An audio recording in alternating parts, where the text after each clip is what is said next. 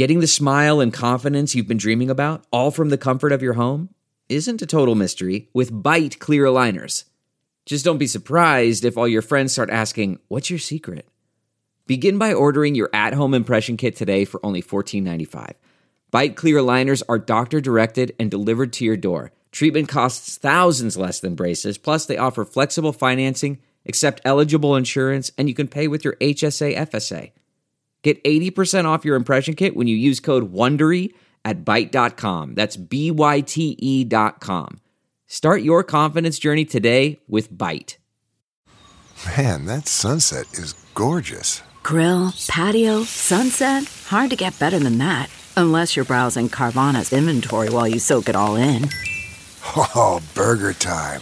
So sit back, get comfortable. Carvana's got thousands of cars under $20,000 just waiting for you. I could stay here forever. Carvana, where car buying meets comfort, meets convenience. Download the app or visit Carvana.com today. Delve into the shadows of the mind with Sleeping Dogs, a gripping murder mystery starring Academy Award winner Russell Crowe. Now available on digital. Crowe portrays an ex homicide detective unraveling a brutal murder he can't recall. Uncovering secrets from his past, he learns a chilling truth. It's best to let sleeping dogs lie. Visit sleepingdogsmovie.com slash Wondery to watch Sleeping Dogs, now on digital. That's sleepingdogsmovie.com slash Wondery. Welcome to episode 226 with my return guest, therapist Katie Morton. I'm Paul Gilmartin. This is the Mental Illness Happy Hour, a place for honesty about all the battles in our heads, from medically diagnosed conditions, past traumas, and sexual dysfunction to everyday compulsive negative thinking. This show's not meant to be a substitute for professional mental counseling. It's not a doctor's office. I'm not a therapist. It's more like a waiting room that doesn't suck. The uh, website for this show is mentalpod.com. Go check it out. You can uh, browse the forum. You can uh, read blogs by me and by other people. You can uh, fill out surveys that help me get to know you, the listener, better. Might get read on the show. Uh, you can also browse and see how other people filled out surveys. And you can go there and uh, financially support the show as well. I'm going to read a couple of struggle in the sentences. This one is filled out by a woman who calls herself Vale Halsey. And about her depression, she writes, I feel hopeful and open in the summer, but like my life ends when it hits fall and winter, like everything stops. Boy, do I know that feeling. Um, something you might want to check out is um, doing one of those uh, lights that they use for what's called seasonal affective disorder. And um, that can often help. This is filled out by Siggy, and about her PTSD, she writes, fight or flight all the time, constantly fighting off the adrenaline to act normal. This is filled out by um, a woman who calls herself, or a girl, she's a teenager, who uh, calls herself Another Chance, about her depression, lost in the woods with no chances of ever being found. Snapshot from her life at the age of eight begging my father to not make me go back to my cousin because she molests us after we were forced to go over every weekend. If only he had cared. And then this one, this touches my, my heart. Um, any comments to make the podcast better? She writes, no, my counselor suggested this and I love it. Can I tell you how happy that makes me when I hear uh, mental health professionals um, recommend this show. That is just the ultimate compliment to me. Uh, this is filled out by another teenage girl uh, who calls herself Sister Kate, and uh, about her codependency. Codependency, she writes, uh, "I love her and she's never touched me, but my mother talks to me like I'm her husband, and it makes me feel disgusting." Uh, this is filled out by a guy who calls himself Gobi Dillis. And he writes about his depression as though someone injected Novocaine in my soul and happiness keeps drooling out. That might go, that might go in the Hall of Fame, the Hall of Fame one. That's pretty damn good. Um, This is filled out by Cupcake Rex, and about her PTSD, she writes, emotionally anorexic. Know how your stomach shrinks if you don't eat for a few days and the thought of putting food in your mouth is disgusting? It's like that, but with feelings. I'm both starved to feel them and repulsed by them. James writes about his high functioning autism. It's like there's a whole secret world that I only get a glimpse into on the off chance anyone bothers to tell the truth of their feelings and motivations. And uh, snapshot from his life, he writes, leaving any interaction worried that I am unwanted and have just spent that time inflicting myself upon them. A guy who calls himself Rad uh, writes about his OCD. My entire apartment is white. No one is allowed in except myself. Can't bear the thought of someone coming over and sitting on the couch that I'd spent hours cleaning and making it look good enough to my standards. Snapshot from his life, going from walking around extremely happy and quote high on life in the streets of Toronto to a dive bar getting shit-faced drunk thinking about every bad decision I've made. You know, my first thought, and I always say it any times there's alcoholism and drug addiction, um, because he also uh, mentions that he's a uh, an alcoholic. Um, in another part of the survey, I, I, I always say, until you address that, I don't believe there's any hope of getting to any of the underlying issues like OCD or anxiety or any of that other stuff until the addictions get uh, get addressed. And then finally, this is uh, filled out by a guy who calls himself Stone Roberts. And uh, about his depression, he writes, Am I depressed or am I just bored with everything I have at my disposal? Oh my God, do I relate to that.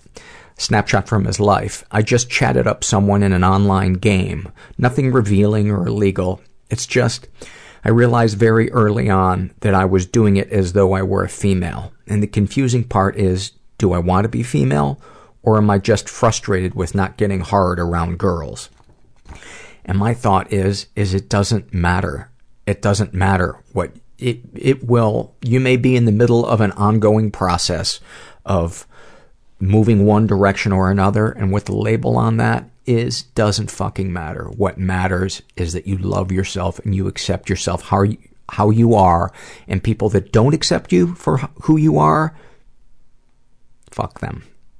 And speaking of uh, going and fucking oneself, he asks, uh, in your mind, when you tell people to go fuck themselves, how should they actually do it? And I'm a little embarrassed. I've never covered this before, but um, in my mind, it's always classy. Uh, I think you should dress up like it's the 1890s. If you're a guy, you wear one of those tight-fitting suits with a gigantically high collar, you know, a little derby and uh, you want to ride out on one of those bikes with the gigantic front wheel. You want to find someplace nice and quiet where people aren't around. Ease those pants off, cover yourself with a parasol, get down to business. When you're about to hit the jackpot, you look at the heavens and say, Good day, sir. My God, somebody does what I've been doing. There's shame. You have boundary issues. I feel guilty for hating my mom. I will be high by 4 p.m. You feel helpless. I will be in hell by 4:15. Prison was not easy, but I deserved it. I think I'm just addicted to lying. I rubbed my body in mud and I laid in the swamp. Didn't move for six hours. I looked forward to and dreaded each meal at the same time. I think I desperately, desperately wanted to talk about it, but I didn't know how to start the conversation. And that's when I, I called the suicide hotline. A good Craigslist experience is if you are alive at the end of it. So, so that is when I first felt love. Like I first felt reaching out to the people and sharing with the other people. Um, this intimate connection where people do stuff for each other without wanting something in return. Yeah, I just I surrendered. I think I was 28, and that was the first time I ever experienced that, and it was amazing. I'm here with uh, Katie Morton. She's uh, a return guest, and uh, the the last time you were on, you the, I had the listeners pose some questions to you through Twitter and through Facebook, and uh, I got a lot out of it. They got a lot out of it, and I'm glad uh, you've agreed to come back. Of course. I'm glad we didn't sour you on the mental illness happy hour. Uh, so I, I, put out a tweet and uh, Facebook post asking people to pose some questions for you, and I'm just pulling it up right now. And uh, the first one I want to read is um, this is from a woman who uh, private messaged me on Facebook and said, Not able to type on Facebook in fear of people seeing the real me, not the facade. How do you overcome sexual abuse by a brother, and how do you ever gain confidence in your life when your whole life, ages 1 to 45, your father never showed love or affection and told you you were never good enough. Well, well, I think that's two separate things. Yeah, two separate questions posed, I guess. Um, the first being, how do you overcome sexual abuse from your brother? And this book, uh, the Courage to Heal workbook, amazing. Hands down, the best thing I've ever worked with for who wrote, people. Who wrote it? Oh, it's the only one out there. Okay, it's The yellow Courage to Heal. with black writing. The Okay. Cour- and if you go onto my website, katiemorton.com, I have a widget where I add everything I've mentioned, and it's in the bottom widget, so you can find it. Um, it's a process. Uh, overcoming sexual abuse. And the thing that I think is the hardest for people to grasp is the fact that you actually have to talk through it Yep. in detail with a professional and be reminded that you're okay, that you're safe, that that's not happening to you anymore. And it's a slow, a healing process. And that hmm. workbook, it, I always use it with, I mean, that's what it's created for. And it's hmm. created by a woman who is now a therapist, but was sexually abused herself. Um, and talks about everything from like the shame and guilt that you may feel and the fact that you hmm. don't want to say anything right away, all the way through to how do you have sex with your husband or wife or whoever in a loving, intimate way and not let that get in the way of that. Yeah. And so it's a really powerful workbook. Um, but the, that best way is to see a professional and talk it out, And- as and- icky as it sounds. Yeah, and the- the other things that I would add is be patient with yourself during the process. The process of healing is not linear at all. It's a lot of two steps forward, one step back. Be kind to yourself. It's a perfect time for you to be your own best friend, and especially for that hurt little child that is still inside of you Yeah. that was innocent and was taken advantage of. Yeah. And then the last thing I would add is that relationship with a good empathetic therapist can become the template for you to learn how to trust other people because um, wouldn't wouldn't you say that the shattering of trust in the family unit is Mhm. like a a a wound that is pretty it takes some effort to heal. Yeah, it leaves a void, definitely. Um, the fact that your place you're supposed to grow up in is supposed to be safe and you're supposed to feel secure and comfortable. Mhm. And the fact that that's taken from you leaves a gaping hole that takes time to fill. And knowing, because I have a lot of clients who struggle to realize they can't go back and they can't fix it, but they can heal in their own way now and f- create their own family. Mm-hmm. The that's that's the hardest thing people to accept, but the most powerful when you're able to that you create your own family now. Yeah. it's you know And, and the other thing I would add too is if you're having uh, sexual fantasies that are making you really uncomfortable, just know that that's really common, and a lot of times that's your brain's way of trying to go back and fix it. It's a way of trying to go back. Just the act of fantasizing is a way of going back and trying to take control. So don't judge yourself for the the weird movies that your head may be playing. hmm it's your brain's way of trying to process a really sick and twisted act and try to make it okay so that you're okay. Yeah. Uh, so the second one, Mhm. um, how do you ever have confidence in your life uh, when your father never showed you love or affection and told you you weren't good enough? Well, I, I would say the first thing is to tell him to fuck off. Precisely. and I think self confidence is something a lot of people struggle with, with with or without the love and affection of family members. And a couple little tips, something that I always have my clients do: set small goals for yourself that are achievable and reward yourself accordingly. Get excited about the fact that you were on time for work, that you got up and showered. I don't know what level you are, you know, Walk around the block. Exactly. You you know anything that you can set small goals for yourself that you can achieve at the end of every couple days, reward yourself, get excited, you know, um, because that helps you feel more empowered, more able versus that nasty voice in your head that's like, I can't, I shouldn't, I'm so stupid, blah, blah, blah. Yeah, you know, the mean voice in our head is so genius, it will never run out of things to beat ourselves up about, and we need a defense team. Yeah, To- exactly. To say, no, I did this today. And especially, I think, um, doing nice things for other people, not like huge going out of your way, you know, devoting your life to the Peace Corps. you know, But volunteering. volunteering, great. holding a door open for somebody, Yep. complimenting somebody in front of you in, in line Mhm. on their coat. Totally. Little things like that. even just going around, I always tell people that we can decide each morning what we want our day to be like. And if we go out thinking it's going to be great and I'm going to be friendly to people, like 90% of the time you get that friendliness back and that can help you feel better, brighten your day. Little things like that. Um, and so other than those two things, which that's another one on my list is volunteering and helping others, is um, weeding out toxic people. So if you have someone who's a total vampire in your life, the emotional vampire, they call them, a lot of my viewers, that's what they've coined it. Um, where you feel exhausted just being around them because it's all about them and it's all about what they want and it's all about their troubles and, uh, uh, uh, And you find just- yourself having, having to hide your joy from them. Yes. Then those people just start distancing yourself. It's not like you have to have a conversation where you're like, you're a jerk and an asshole and I don't want to hang out with you anymore. But you can just say like, oh, I'm sorry, I'm busy. Um, you know, catch you next time and just keep Yeah. catching them Don't really time. have time to chat uh, Exactly. right now. Um, Yeah. But it's okay to hang up the phone. Or you know what? To it's not okay not it. to answer. We're Yeah. so available now. It's like, don't respond to a text. Don't answer. You don't have to. I know we feel like we do, but the sooner those people are out of your lives, the more confident you'll feel, better you'll feel. and that does not make you a bad person. It makes you a healthy person. There's Yeah. the good kind of selfish, and then there's the bad kind of selfish. Yeah, and this is self care. Yeah. Um, next question from somebody. Is it typical for your therapist to forget things? Mine gave me social homework but never followed up. I saw that one. Uh, yes, we're human. Um, that's something I don't forget because I take notes on homework specifically. Because if I take the time, honestly, to put it together and to tell it to you, then I'm going to check up on it because I think it's important for part of your treatment. But we're human too. If we forget to write something down because maybe we ran over and our next client was there, and so we only had five minutes, and so we're jotting things down and they forget, it's okay to bring it up that we're you know Yeah. we're all we all suffer from the human condition and we might mess up from time to time but if you put in the time to do the homework and you thought it was helpful bring it up Absolutely.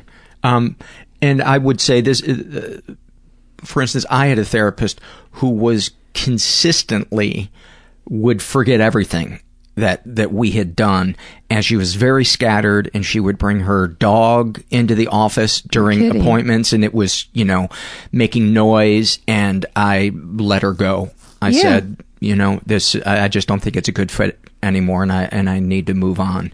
Yeah and, it's your right. I mean i always tell people that if it's like my viewers know it's all about the relationship. You have to like your therapist. You have to feel like they hear you. You have to feel like you're important. And if they're not paying attention if they forget the things that you've talked about and you don't feel like you're moving forward i mean you should feel held. You should feel hmm. heard and you should feel understood. And i think if you don't it's nothing personal. It you, that it's part of your treatment. You're taking care of yourself, and you're putting your time and money and energy into it. And you should be getting something out of it. and they may forget a detail here or there, Mhm. but we're, we're talking, you know, how often does it happen and, and how important are the things that they're, Yeah. they're forgetting. Exactly. Um, this person asks, any info, info on thyroid problems being linked to mental health issues? Not to call out my husband, but his family has a lot of different um, issues with thyroid, and we get his checked all the time because it can definitely affect your mood. Um, we actually looked into it. It's not something that I specialize in. It's more like a personal thing that we ended up looking up. Um, depression is really, really common. Um, Would, the- would that be for underactive or overactive or both?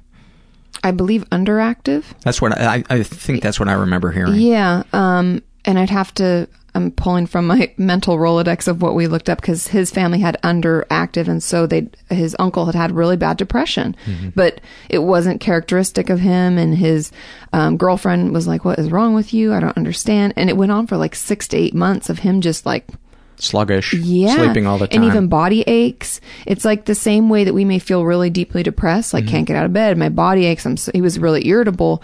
Um, and it took him a while to even get to the doctor because, you know, some people don't want to talk about their depression because they're embarrassed and they think it's not as common as it really is. Um, and it's but- hard to talk about when you're depressed because you don't feel like talking about it. Exactly. You have no energy. to- Stigma aside, even if you're somebody that that isn't afraid of being stigmatized, it is just an effort to fucking talk about depression when you're Yeah. feeling it. Well, everything's a fucking effort. Let's Yeah. be honest. You know, if you're feeling depressed, like the one thing that comes out of you, I mean, you're you're lethargic. I always tell people. Usually, that's the most common. Um, so definitely, and if you find out you have a thyroid problem, get it checked every six months. Okay. That's that's what we learned. And is there a pretty standard test that your general practitioner can do? Yep. The, Okay. They may send you for blood work if they don't do it in the office, but I mean, I think we did it in the office. Because I just usually go to the circus and have that guy that guesses your weight just to have him feel my neck. Perfect. Yeah, you have to go to a little bit more professional, not Just too make- crazy, but Make sure he has a shirt. yes. All right. Um, my life's never been better, other than a spider bite on my butt. Been great for a while, so why am I still waiting for disaster? That sounds like anxiety to me, doesn't it? A little bit. The waiting, the waiting Yeah. for disaster could be an anxiety component. Also, I find it fascinating that we sometimes miss feeling depressed or we miss, you know, whatever we were going through, like eating disorder or self harm. Mm-hmm. People miss having the urges to, to do it or be in it. And sometimes, like I have a client right now, um, who has had a really hard time admitting that she's recovering that she's doing well. That seems really scary. And so if that is kind of what they're alluding to, sometimes it's really scary because it's unpredictable because we've been sick for a long time and we know what that's like and we know what it's going to be. We can predict that it's going to turn into a shitstorm, but at least we know that shitstorm.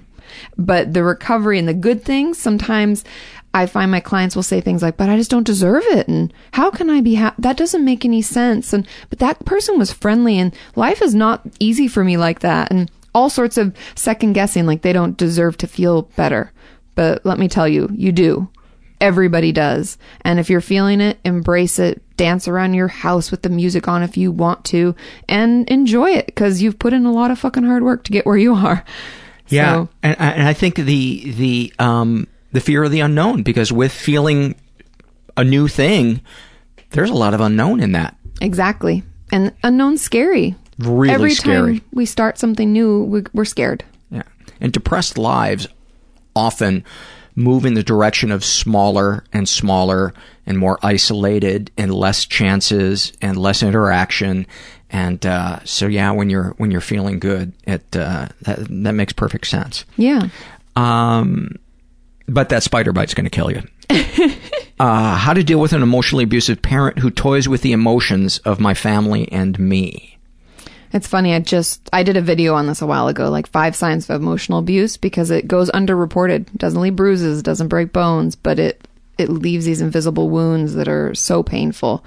And my advice is always to distance as much as you can. I know sometimes we live with them and we're young. I have a lot of viewers that are young. Um, I always tell them keep your earbuds in, stay in your room, do your work, go out with friends, keep yourself busy, be, put yourself around positive people. Don't spend that much time around that person. And if they start in the process, usually you'll recognize it. They're getting you back in that cycle where they usually put you down or they like to make you dependent on them, either financially or there's a bunch of different ways you can be emotionally abused or they're neglectful. If you haven't given them enough attention, they won't give you attention. Um, really manipulative. And if you feel that cycle continuing, get out of there. I don't care if you have to call a friend to come get you, if you just have to, you know, go for a walk with the dog. Uh, obviously, make sure you're safe, but go in your room, put on something positive. It's their problem, it's not yours. And if you can see a therapist, if you can get some help, please, please do. The sooner we start talking about it, the sooner it starts to heal because emotional abuse is just as terrible as physical or sexual. Absolutely, absolutely. Uh, if they're a teenager, how would they go about getting therapy, do they have to have their parents' consent to go get therapy? You actually don't, in the state of California at least. And I believe it's the same in the States. I know in the UK and other parts of the world it can be very different. Um, however, if you're over the age of 12 and you're able to mentally participate in therapy and if there's a copay or whatever cost that they've that you've discussed with your therapist you're able to cover it without you know having to steal or anything um, then you're fully able to participate they just have to have a reason to not include your parents and them being emotionally abusive is a pretty damn good one So, So- a kid could, 13 year old kid could just pick up the phone, call the therapist and say, my parents are emotionally abusive. Uh, I, I would like to start therapy. I don't want them to know. yep Um, and you could go have an initial consultation. I would imagine most good therapists would say, come to me and I'll do this consultation for free. Totally. For a 13 year old kid. Oh, definitely. And I usually, if it ends up not working out, let's say it's not a good fit, like we're talking about, I don't charge people for the first session most of the time because, especially with a kid, you're feeling it out like that. But yeah, they will definitely see you. And a lot of times you can go through your school counselor to get a good referral. Um, and school counselors are available too, and they will see you And will they, uh, protect your privacy and not share it with your parents? as long as you let them know what's going on. Okay. And that's the hard part. A lot of people don't want, well, I don't want that. I don't want to think my parents are bad people or, but you have to really consider yourself in this scenario. And I would imagine the one exception is is if that child is being physically harmed, if they're crossing the threshold of what the state considers Mhm. um, a lack of safety for that child, be it um, extremely emotionally abusive, Yes. Sexually or physically, um, then that counselor or therapist is by law required to contact the CPS, or CPS. Child Protective Services. Yeah, we're mandated. So if some of the- them are forgetful and, and forgetful, and they call UPS, which really doesn't solve much at all. unless you need a package picked up. That was such a lame joke. It was so not worth slowing the podcast down for. I like to do that. Just lightens the mood. Um, you were going to add something to that. Oh, I was going to say yes, um, and neglect is on that list of reasons why we'd have to report, and so that the it's unfortunate and it makes sense. Like I get both sides because I know a lot of clients I see now who are adults. They're you know forty years old and they never reported it because they didn't want to get their parents in trouble, but then they're not. Then they're being abused, and I would encourage any of the people listening, if you're worried about them getting in trouble, they should get in trouble. They're hurting you. And it's not about you ratting on them or, you know, getting them in trouble so much as you're getting the help you need. You're claiming the right that is yours as a human being in a free Yes. country. Yes. And, and if you're hurting and you feel the need to reach out, reach out. Yeah. Um, the political side of me was like, Paul, is it really a free country? The corporations control the political process. Shut up. Shut up, political part of my brain. Um, let's see the next one. I know I am average and not, quote, perfect, so why do I still spiral out when someone points it out? Well, I would wonder, I would ask, how were they pointing it out? Yeah, if who- they're pointing it out in a way that's um, rude or demeaning, um, I would say fuck that person. Exactly. But if you're reading a ton into it, what would you say to that person? If, Uh, if you're, you know, kind of blowing it up. Yeah. Or if you're seeking it out, I find some people get online just to read negative content about themselves or, you know, a friend, a ex friend and you read on their, you know, wall and you get yourself all worked up. Um, it, I would talk to somebody because usually that it's kind of linked to OCD, not to like diagnose anybody because obviously talk to a professional, but a lot of it has to do with our obsessions about ourselves and what people perceive and we'll run through scenarios over and over and over in ways we could have made it better um, when we're not perfect. Nobody's perfect. I think there's this sick desire in us, uh, especially those of us who were raised by narcissists and have, um, or are addicts and have a black and white view of the world, is we seek out the negative sometimes, I think, because we just want an answer. Am I good or am I bad? And we're willing to hear either one just because we have this crazy idea that some answer is going to allow our mind to relax. Yep. And it's one of the worst ways that we torture ourselves. yeah black and white thinking is is definitely a horrible horrible thing to get into but it's a pattern it's hard to get out you know, Mhm. because you're so used to things in life being right or wrong, good or bad, and feeling that you are that way. A lot of um, children who grow up with borderline personality parents, Mhm. a mother or a father, have a lot of difficulty with that. And life is gray. It's all in between. It's all gray. uh, let's see the next one. How about the effects of emotional neglect and loneliness as a child? Um, I'm not really sure what they. I guess they just want to know what, what are the effects of emotional neglect and loneliness as a child. Um, it depends on the person. A lot of things depend on the person. Um, one of the things that can happen is that we really struggle to connect with people in general later in life, and it can be really hard for us to form healthy relationships. Um, we can be very clingy and struggle when people may not be able to hang out or a boyfriend or girlfriend says they're not available tonight. That can be like a wound. Um, Bring back all those feelings of Yes. abandonment as a kid. Exactly. And the there are a couple ways to work through it. Obviously, with a therapist um, and talking it out and being honest about the fact that you were neglected is a big one. A lot of people don't like to admit that there's a you know a mommy or daddy shaped hole that wasn't filled in the way that they needed. Um, but there's a great book called The Emotionally Absent Mother, which I wish it had a better name because it just sounds like ugh, I don't know. But it really helps you like re-mother. If it was the mother who was neglectful, it really helps you find those mothering words that maybe you were seeking, like you're okay, you are enough, I'm glad you're here. Things that we don't realize we needed, but we need. Um, it really walks you through it, and it's a great book to work with your therapist on.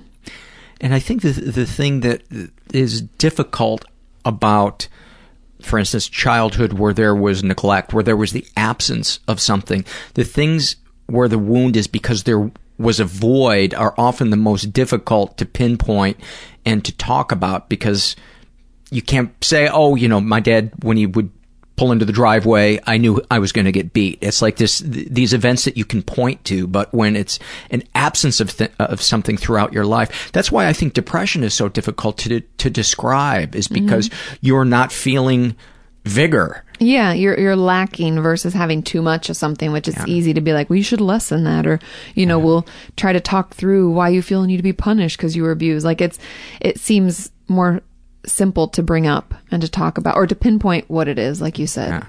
and never underestimate the damage by uh, indifference in parents. Yeah. Never underestimate that. No, because just like I was saying, like the words you need to hear, just because they're not neglectful doesn't mean that you're still that you're not getting your that you're getting your needs met. It means you could still not be getting what you need. Right, because you know, to me, the thing that uh, the the kid who was molested, the kid who was beat, uh, the kid who was told that he was terrible, and the kid who whose parent wasn't interested in them, they're Mhm. all given the message you don't matter. Exactly. Like those mothering, th- those phrases are always really powerful for my clients who are dealing with that. They're like, I'm glad you're here. You're important. Those kinds of things that they neither, whether neglectful or just disinterested, you didn't hear them either way. And we need to. And by the way, when your therapist compliments you, says something nice, it's normal for your brain to say they're just saying that because I'm paying them, but they really do mean it. They yeah, really we don't, do mean it. We don't give lip service. It's not, it's not part of what It's- we do. Somebody uh, is not going to be a therapist 40 hours a week listening to what they listen to for the money. they are doing it because they love it and they're empathetic people. And that's a really important thing to remember when you're when you find a good therapist. Yeah. They're not bullshitting you. They're No. they're they're rooting for you. Yeah. Um, how to overcome anxiety related to seeing a therapist or attending a support group? What a great question. Um, it's kind of a tricky one, I guess. It depends. There's to- two totally different setups. To see a start with the first one, yeah, the the, individual. Yeah. To see an individual therapist, to be honest, I find the hardest thing just making the phone call. It's Mm-hmm. not actually going. It, it's admitting that you want to see someone and calling to set that appointment up. Um, And I can tell you with 100% certainty, it's never as scary as you think it's going to be. Never. Uh, all the time, it, they have a little waiting room. They'll put some papers out for you to fill out basic information. We're not asking for, you know, information from your childhood there. It's just, why are you here? Have, do you see a doctor? Um, how old are you? Basic stuff. And then it's just like getting to know anybody. You're going to go in, they're there to listen to you, and it it's never as scary as you think it's going to be. And how about a support group? Support groups can be a little bit harder to go to.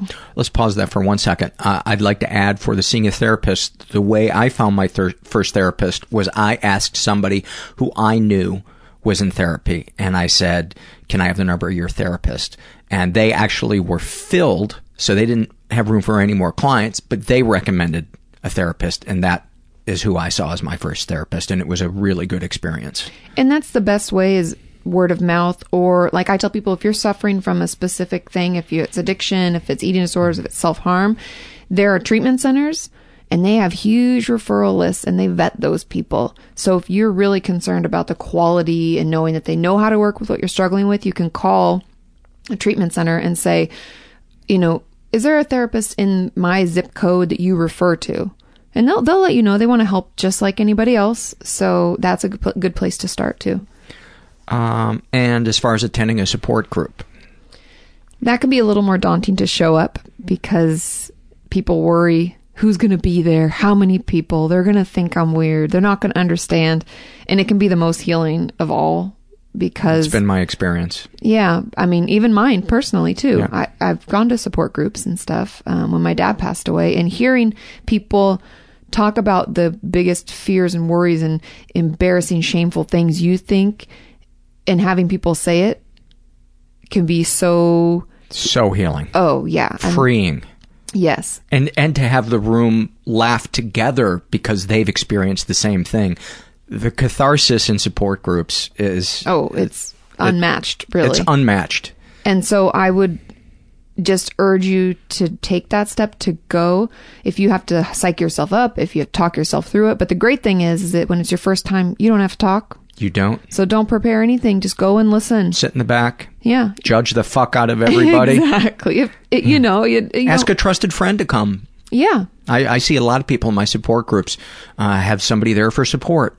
And the you know the person will say because uh, if it's one of the ones where you go around and introduce yourself, uh-huh. um, the person will just say, uh, you know, I'm I'm new. This is my first time here, and then the person next to him will say, I'm here for support, and then you know yeah, the next and person, go right yeah. along. Because yeah. it, it any way you can make it work for yourself.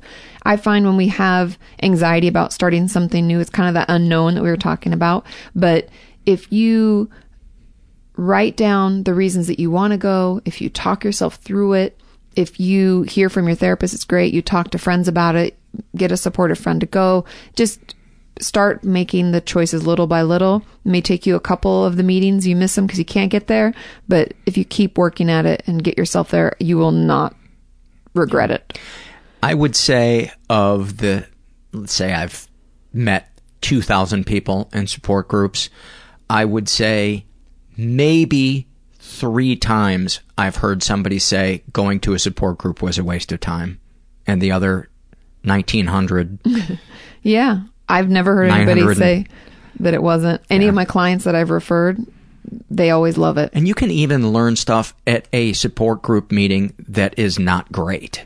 Mhm. Um, sometimes you may have to have a couple of months under your belt to recognize what's a good meeting from a bad meeting, but um, oftentimes, like if I'm in a meeting where there's no recovery and people are just kind of whining and people are not listening to the timer and going over, uh, I'll just say, well, this is a, pr- a chance for me to practice patience. I can't control what is happening right here. I could get up and leave if I wanted to, but I'm just going to see if I can sit here for another half hour and just accept that this is part of the universe. Yeah, and it's part of the process. And everybody's in different stages. Yeah. But there's always little nuggets that you can gather from even the earliest person, the newest member, um, because they always have a story to tell, and I always find you can find someone there you relate with in some fashion and glean some little gems. Yes, stuff that you may keep for the rest of your life. That one day where you're like, uh, do I, you know, sit here and eat Cheetos and watch reruns or do I go to the support group? And you go to that support group and somebody will say something that blows your fucking mind and changes your life. Agreed. Yeah. Hey, it is time to give some love to our, our sponsor. Our sponsor for this episode is Next Issue, and I really love this product. Next, Next Issue is like Netflix for magazines, only better because you have access to all the latest issues. It's the new newsstand. NextIssue.com has all of the best, most up-to-date magazines on the newsstand, but they're delivered to your phone or tablet. Um, I how do I even begin to describe my experience with this?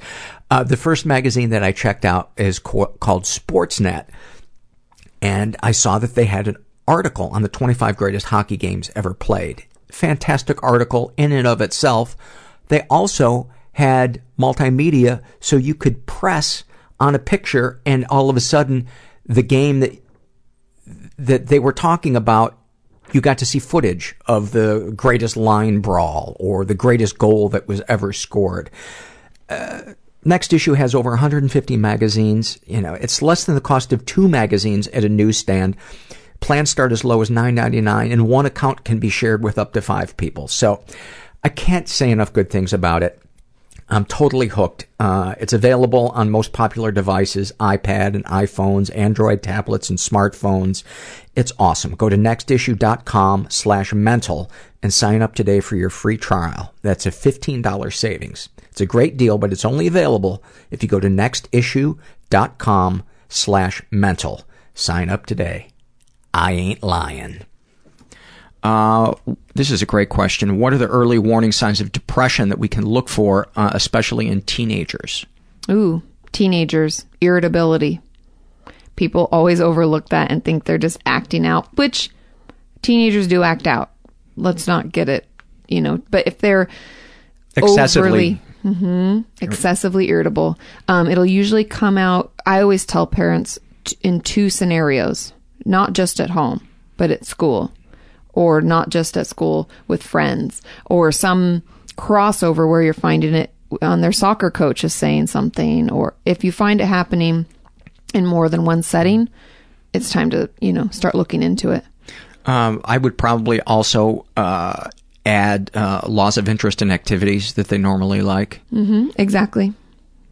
That's the most common with yeah. adults. That's the first one to go is our they call anhedonia. It's yeah. like when you just don't like anything you used to Boy, boy, have I been there.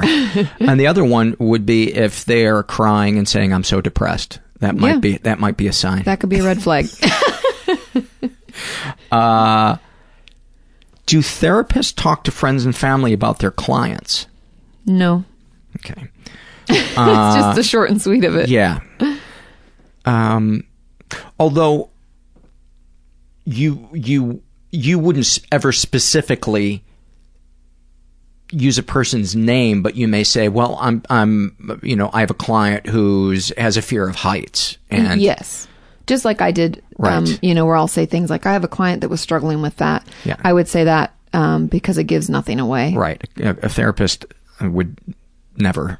Yeah, give so much detail that you could piece together who that person is. Exactly. No identifiers is the rule. Yeah. Like I, I'm seeing a president of the United States on Wednesdays. Exactly. It's like, you know, I'm seeing a blonde woman who's a talk show host who also used to be a comedian. I mean, you just Yeah. can't give that much stuff away, you know. Why is EMDR not more popular? I don't want to be against it, but I don't like it. I'm per- person like professionally don't think it's always the best. I've had some clients with horrible, horrific experiences. So Really? it's really tainted my view, and I'm aware that it is potentially a one-sided. I get a lot of questions about it online, and they want me to do more research on it, which is fair, and that's why I love my viewers because they always challenge me.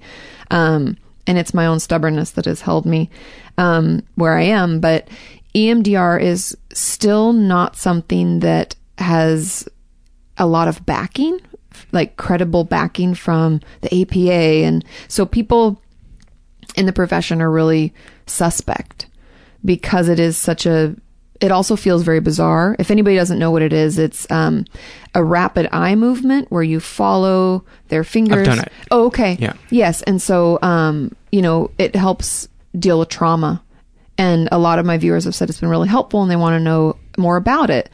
And I had some, I, I guess it was just by happenstance. I've had five different clients who've been like re-traumatized through it, which when we're working through traumatic events can happen even in therapy when we're, I'm making you talk in detail about it, it can be really hard. Um, but that's why I don't think, I think it's mixed. Might it depend on the uh, expertise of the person doing the EMDR and that that might have been why those people had bad experience because one the one of the things that I've heard is you don't want to rush immediately into the heaviest trauma Exactly. that that person has dealt with. So I wonder if in those cases maybe that that person just went from 0 to 60 and it was too much emotionally for that that person to handle because uh, some of the sessions that I did I would I would have to go home and sleep for Mhm. I'm, I, w- I was only awake for 2 hours went to EMDR and came home and had to sleep for 4 hours because it Yeah. was so intense and then another time I did it uh, I probably slept as heavily as I've ever slept for four days from and and so much tension went out of my body. So Mhm. it was profoundly helpful Yeah. to me. But I've also done sessions where I didn't feel anything. I didn't feel like any stuff got processed. Yeah, and I mean, and that's the thing. That's why I don't like discount it as a whole. I just haven't had a ton of clients have a good experience, but that doesn't mean I think a lot of it is about the person doing it. And the thing that I think we almost, as therapists as a whole, almost kind of kick ourselves with is the fact that there isn't a lot of training required to be an EMDR therapist. It's the same reason that I have trouble referring clients if I'm full for an eating disorder therapist because people say, "Oh, I'm an eating disorder therapist," but they haven't actually done anything. They're just like, "I can treat that too." Oh, I can treat that, and there's no requirement. But EMDR is, I think, it's like a short course that you Mm. take, and I think, like everything, it should be a little bit more selective. Okay. So well, fair to say it's a mixed bag. Yes, but it's don't discount anything. Okay. If you're struggling with trauma, it's definitely We've had guests who have, have had profound healing through through EMDR, especially Yeah. from from trauma, childhood trauma. and I have a lot of viewers too. That's Yeah. why I said that, you know, they challenge me. It's good. Okay. Um, does the work ever get too painful? I read that one. I thought that was in, I get that question a lot. Yeah. And the interesting thing about it, I was just talking with a, a girl the other day who's in school to become a therapist. And she's like, How do you do it? It sounds so intense. And it's intense, but it doesn't get exhausting because I have proper boundaries. And that's something that I don't think people emphasize enough. That helps not only you as the therapist be safe, but it also ensures that your client is safe. And it allows for the relationship to grow in the way that it's supposed to. A great template for them to understand boundaries with other people. Yes. And it's something that I cannot emphasize enough. I've done so many videos on this um, about boundaries, about building therapeutic relationships, and the fact that I'm not available to you 24 7. You're, you know, go fly on your own and then report back. And if you're in danger, I'm here. I'm like a safety net below you. But the goal is for you to fly on your own and for you to glean and the information you need to from me, but mostly grow in a safe space. I'm creating a safe space for you to talk mm-hmm. about all that icky, gritty, nasty stuff that you don't feel like you were able to talk about before. And so because there are all these boundaries, when I leave work, I leave work. Just like anybody else. If I, you know, obviously I do some homework sometimes, like, oh, I need to find a book to help with that, or I need to look into that because maybe that the EMDR maybe is an option for them and I need to learn more about that and all those different things that can be beneficial to a client. But it doesn't get exhausting because if you follow the the rules that ethically that are set up, you protect yourself and you protect your clients. Yeah, I got an email from somebody who was hanging out with their therapist outside of sessions, and I was like, that Ooh. person needs to be reported. Yes, and you can. You have the right, just like any, I mean, any profession in the medical field or any kind of therapy, psychiatrist, doesn't matter who you're seeing, you can report them. Yeah. If, if they're out of line and if that is definitely Yeah, because this uh, this male therapist had uh, uh, initiated a romantic relationship. Oh. which really abuse. I mean, that's uh-huh. that's illegal. yeah. If anybody tells me that this is one of those random silly rules, if anybody tells me that they have had a sexual relationship with a past therapist, I'm required by law to hand them this handbook that says professional therapy never includes sex. And it's like all about why it needs to be a safe, it's all about the boundaries, why it Mhm. needs to be a safe relationship. And the other thing, uh, too, is understand that um, a lot of patients, when they do experience that professional intimacy with a therapist, oftentimes will want to sexualize it and have fantasies about um, being with their therapist. And that's okay. That's normal. Don't you know, I, I've had sessions with uh, therapists before where I've told them, here's what's going on in my brain right now. This is not me trying to initiate something. This is just me letting you know that something has triggered me. And we talk about it and we talk it out. And that's okay to do. Mhm. That, that is, um, normal and healthy.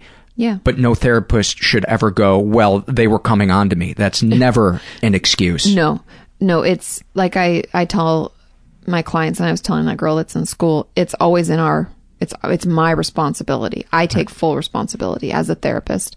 Um, and having sexual fantasies or thoughts are very normal because we're not used to having the kind of relationship that you create in therapy. And sometimes people struggle feeling like someone's so emotionally close without being physically close. And so being able to draw that line and realize there is a line and that this is healthy and it can be okay and it doesn't have to be sexualized is something that can sometimes take us a little time to process. and it can really open the door to a lot of stuff that um, is going on inside you and is related to stuff that happened in the past. Um, Mhm.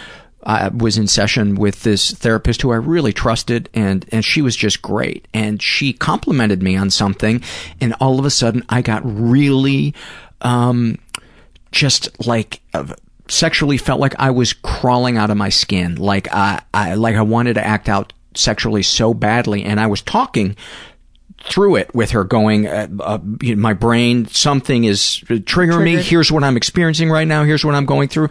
And and we just very patiently uh, you know went through it. And we realized that the trigger was something that my mom used to do Mm-hmm. would be she would compliment me but there was all usually something Mm-hmm. Sexual related. sexual. She would then come up and touch me in a way that crossed the boundary, or Mhm. then there, or there would be a uh, backhanded compliment after it. Mhm. So it was kind of like a sexual gaslighting. Yeah. Was and that was if I hadn't shared with my therapist, I'm crawling out of my skin right now. I'm having tons of sexual thoughts about you. We wouldn't have been able to work through that. Uh, so if you are with your, and this is just my personal opinion, if you're with your therapist and you're having those things, there is a way to express it to them Yes. that is totally healthy and totally cool. Yeah. Just let them know here's what my brain Exactly. is doing. Don't be like, oh, I want to. I want to fuck you right now. I, that might not be the best way to express it. No, it's usually I always tell people when they ask online, like, "How do I bring this up?" I'm like, just like you're saying it to me. How are you typing it out? What would you say to yourself? Oh my god, I don't know why this is happening. That's what you say because there's no filter that needs to occur. But obviously, you want to say it in a way like, "I don't know why." Blank, blank, blank. Right. Uh, so we boundaries on it, it being Mhm. too painful. How can you deal with the trauma of seeing an awful mental health professional, and how can you deal with people who say there's nothing to lose in seeking new help? Ooh. Well, let's take it one by one. How do you deal with the trauma of seeing an awful mental? I think it depends on what the trauma was, right? Yeah, I've had various occasions where I've found I, clients have come to me from a, I mean, to me, a horrific. I wish I could report people because I can't. Mhm. Um, scenarios, and Under no circumstances can you report somebody. no, it's with the patient. It's their confidentiality. they Oh, have to do it. They have to do it. and I, it, it's ethically gray, but to me, it's kind of frowned upon to like push them to because it has to be their decision. What? Yeah, this is like trying to find a loophole here. what if it was an underage patient that had a sexual relationship with an adult Then therapist? yes. Yes. Because, I- actually, I, used to work with somebody who, when she was 13, had her therapist had sex with her. You're kidding. No, and she didn't think there was a problem. Oh, with yeah, because people can twist the relationship. That's what just oh makes me sick. Um, because it's a it's abuse in the worst form to me. Yeah. what we're entrusted with, I'm like, ugh. But yes, I would report that then because that would be child abuse, and that overrides everything. Um, but how? Do, what was the question? How do we? Uh, how do you deal with the trauma of seeing an awful mental health professional? as bad as it sounds to just say it this way, it's get back in the saddle. For every one bad one, there's probably 10 good ones. And it, it sucks that people run into the bad. But it's just like any profession. Exactly. And that's what I was, I, um, I've had many clients, like I said, struggle with this. And I've always said the same way that you pick a hairstylist or a dentist or a guy to paint your house, like some people are shitty at what they do. And that sucks. And it's terrible that they even find themselves in th- the therapy realm. Mm. But maybe this time we ask a friend, we call a treatment center, we do a little bit more research slash vetting on our side and know that it's going to be hard to go back, but give it time and let the, you know, let the new therapist prove to you that the relationship can be healthy. It can be okay and let you heal from that past experience. And it takes time. It's a, it's a whole nother trauma. Mm-hmm. Um, how do you deal with people who say there's nothing to lose in seeking new help? What, what is there to deal with them? They're,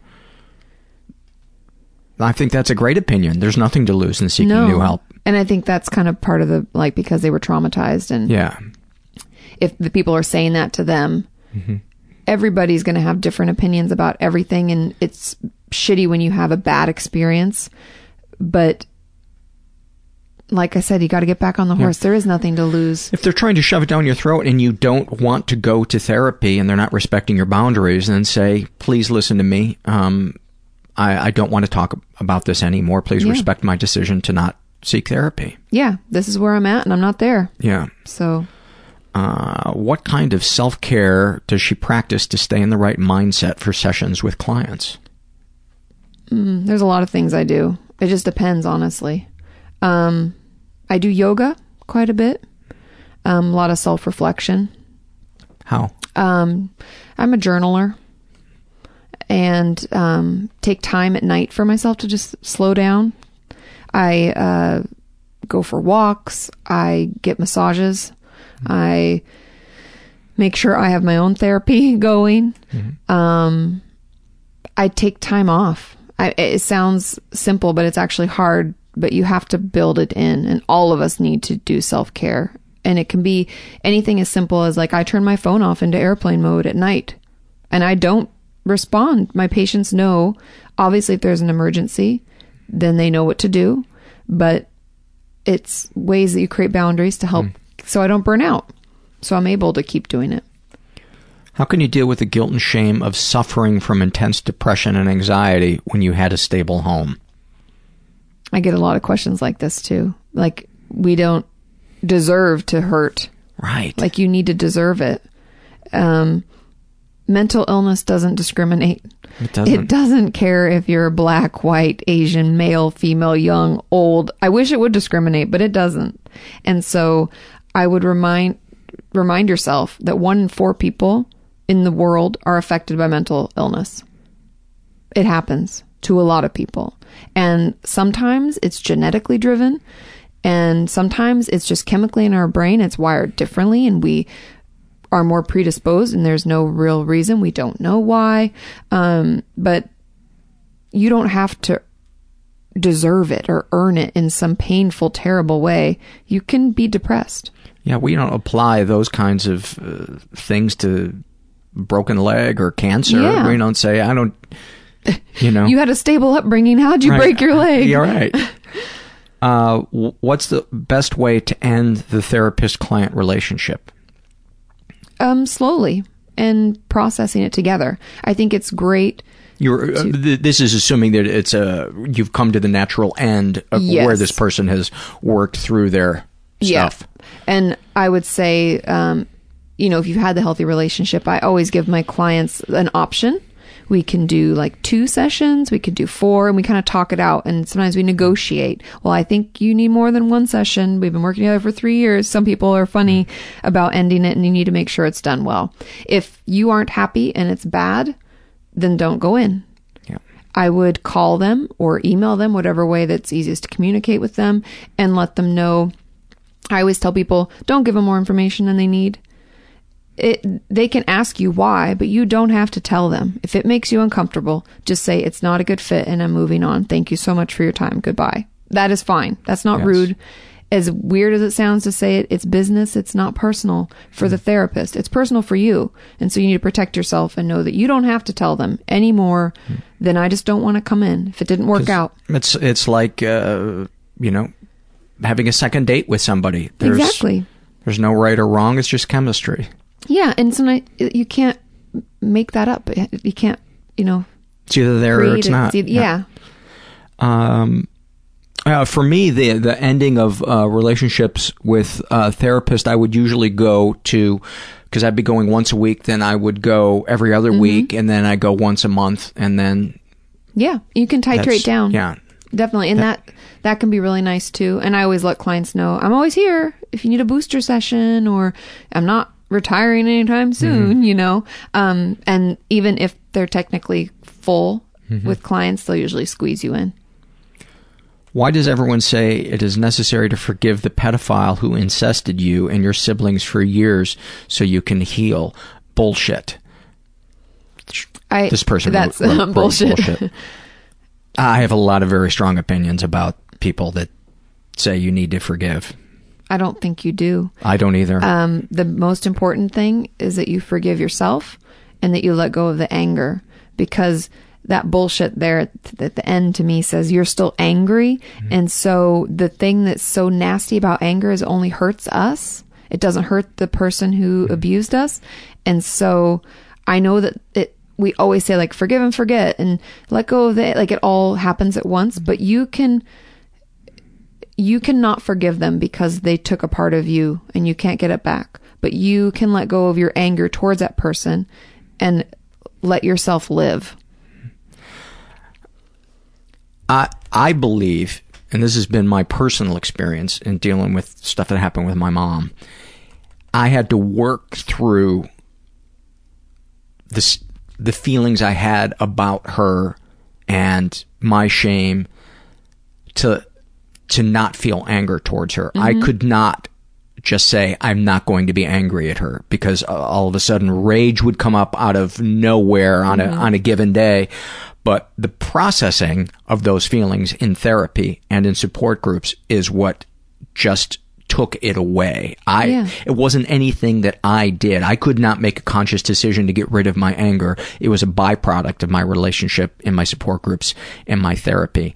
And the same thing with forgiveness that Yes. that I feel towards her. I and, and I think anybody that's trying to say that you should just be able to flick a switch in your brain and not have anger and feel forgiving, that person doesn't understand true healing. They Yeah. don't understand that it's a process that you can't force. That it it No, and everyone's process is different and it's Yes. Mm-hmm. it's not linear like we were talking about earlier. You may go forward, feel like I'm moving, moving, and you're sliding back, and then you're moving, moving, and then the anger comes out of nowhere. But know that you're worth the fight. It's for you and Yes. for your future, and that's why you're working on it. Yes. And there may be people that are able to just flick that switch in their brain and say, "I'm not, ang- I'm not going to be angry anymore. I'm going to forgive that person, and I'm going to move on." Uh, God bless them. Oh, uh, they're yeah. luckier than I am. they saved a lot of money. Yeah, seriously. Um, how do you deal with anxiety-related avoidance behavior? I want. I think maybe they're talking about like kind of agoraphobia, like you just kind of don't want to see people, don't want to go Yeah. out, stay inside. Um, therapy is key because you're gonna have to slowly reintegrate yourself and learn some self-soothing tools i'll call them it's kind of like ways to calm yourself down you do kind of like a progressive okay we're going to step outside the house and we're going to go to the mailbox and then we're going to come back in and we're going to do some deep breathing and calm ourselves down or Is that considered exposure therapy? yes Okay. yeah. Um, and so you do a little bit of that with a therapist that will come to your home. If they specialize in this, then they come to your home. Um, and you kind of set up different scales of how you're doing and things you want to work on. And maybe it's not as bad that you're, you're not home, you know, bound right now, but maybe it's, I can't go anywhere where there are a lot of people. So I find myself going to the, you know, grocery store that's open 24 hours at midnight. So I don't run into anybody or whatever. Um, you know they'll work with you and you can set up different goals and it's it's a slow process just like everything in our life but it gets better as we we have to challenge ourselves because that's the thing that sucks about mental illness is if we let it reside in our brain for too long we start to our world gets smaller and smaller Yeah. I really need help with death anxiety. I haven't been able to find much about it in terms of practical ways to treat and overcome it. It's like healthy anxiety. Uh, it's like health anxiety times a million. I would say join the club. Is there, I, I think there are very few people on earth that when they think about death are like, yeah, I'm okay with it. maybe some random indian guru or Yeah, something I'm going to embrace the void. Yeah. The unknown, the ultimate unknown. Seriously. Um, I think it, it, you, something like that to me sounds like a spawn of a bigger problem. It's usually something to do, like you said, because everybody Like fears obsessive death, thinking. but it's obsessive thinking. It's kind of that um, rumination, Mhm. um, which I just talked about in a video the other day because I get a lot of questions about rumination and there's some tools and trip like tricks you can look up online about thought stopping and talking back to that voice which make make you feel like you're crazy but it's actually really helping you. Um saying like we're not going to think about that right now. I'm going to move on. And you distract. You do something else. Um those are some things that you can help to stop because it sounds like they are probably ruminating on this. And exercise, I think, is great for anxiety. yep. And distraction at the same Yeah. time. Uh, is it still PTSD if you have intense startle responses, emotional flashbacks, and extreme anxiety slash pain slash fear slash shame if the traumatic events are, quote, very minor, such as social embarrassments or making mistakes? Wow, that's, that's an interesting question. And the, the answer, the short of it is yes. Because trauma is different to everyone. And if you felt traumatized, then you were traumatized. I know that people may argue because the DSM technically, I'm using air quotes here, you can't see me, but I pretend that you can, um, says that in order for it to be PTSD, you have to fear for your life. But in practice, that's not true. And I have a lot of clients and viewers who have similar experiences, just like this person's talking about. And it's just as hard, and you have to treat it just the same. So, yes. I have met very few people who I don't a- actually I don't think I've ever met anybody who whose life was made worse by giving weight to their feelings. But I have met thousands of people whose lives were unraveling because they refused to give weight to the pain that they were feeling Agreed. and to call it valid. yeah. What is the difference between a therapist and a psychologist or a counselor? Okay, I'll start from the bottom and I'll work my way up. So, a counselor is someone who goes to four years of. Counselors are going to be really pissed that you started at the bottom. I'm just saying, in like a linear, as we move up to more schooling. Sorry, counselors. You're valid as well. But counselors go to four years of university. And then, from my understanding, they just have to major in psychology in undergrad. And that's it.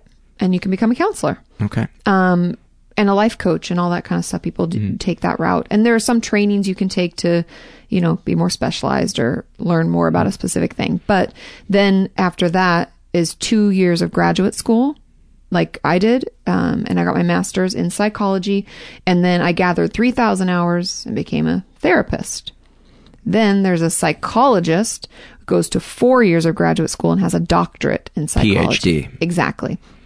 And they gather 3,000 hours and take a licensing exam. And that's in the state of California, just to clarify. But yeah, so it's just more schooling different systems, all effective people. It's all about the relationship with your person. So if you like your counselor, stay with your counselor. If you like your psychologist, stay with your psychologist.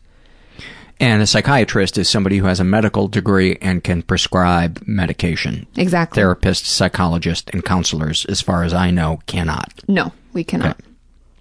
Uh, diagnosed with Asperger's, but was told my 40 year old ass is too set in my ways for any real treatment to make a difference. Can't imagine a world where I can communicate what's in my head, but since the diagnoses, I know, recognize every degree to which I am failing to be human. Is there help? Find another doctor. That's bullshit. We're never too old. I hate when people say that. That just like really pokes my buttons because if you're willing to work on it and you've been struggling already, find someone else.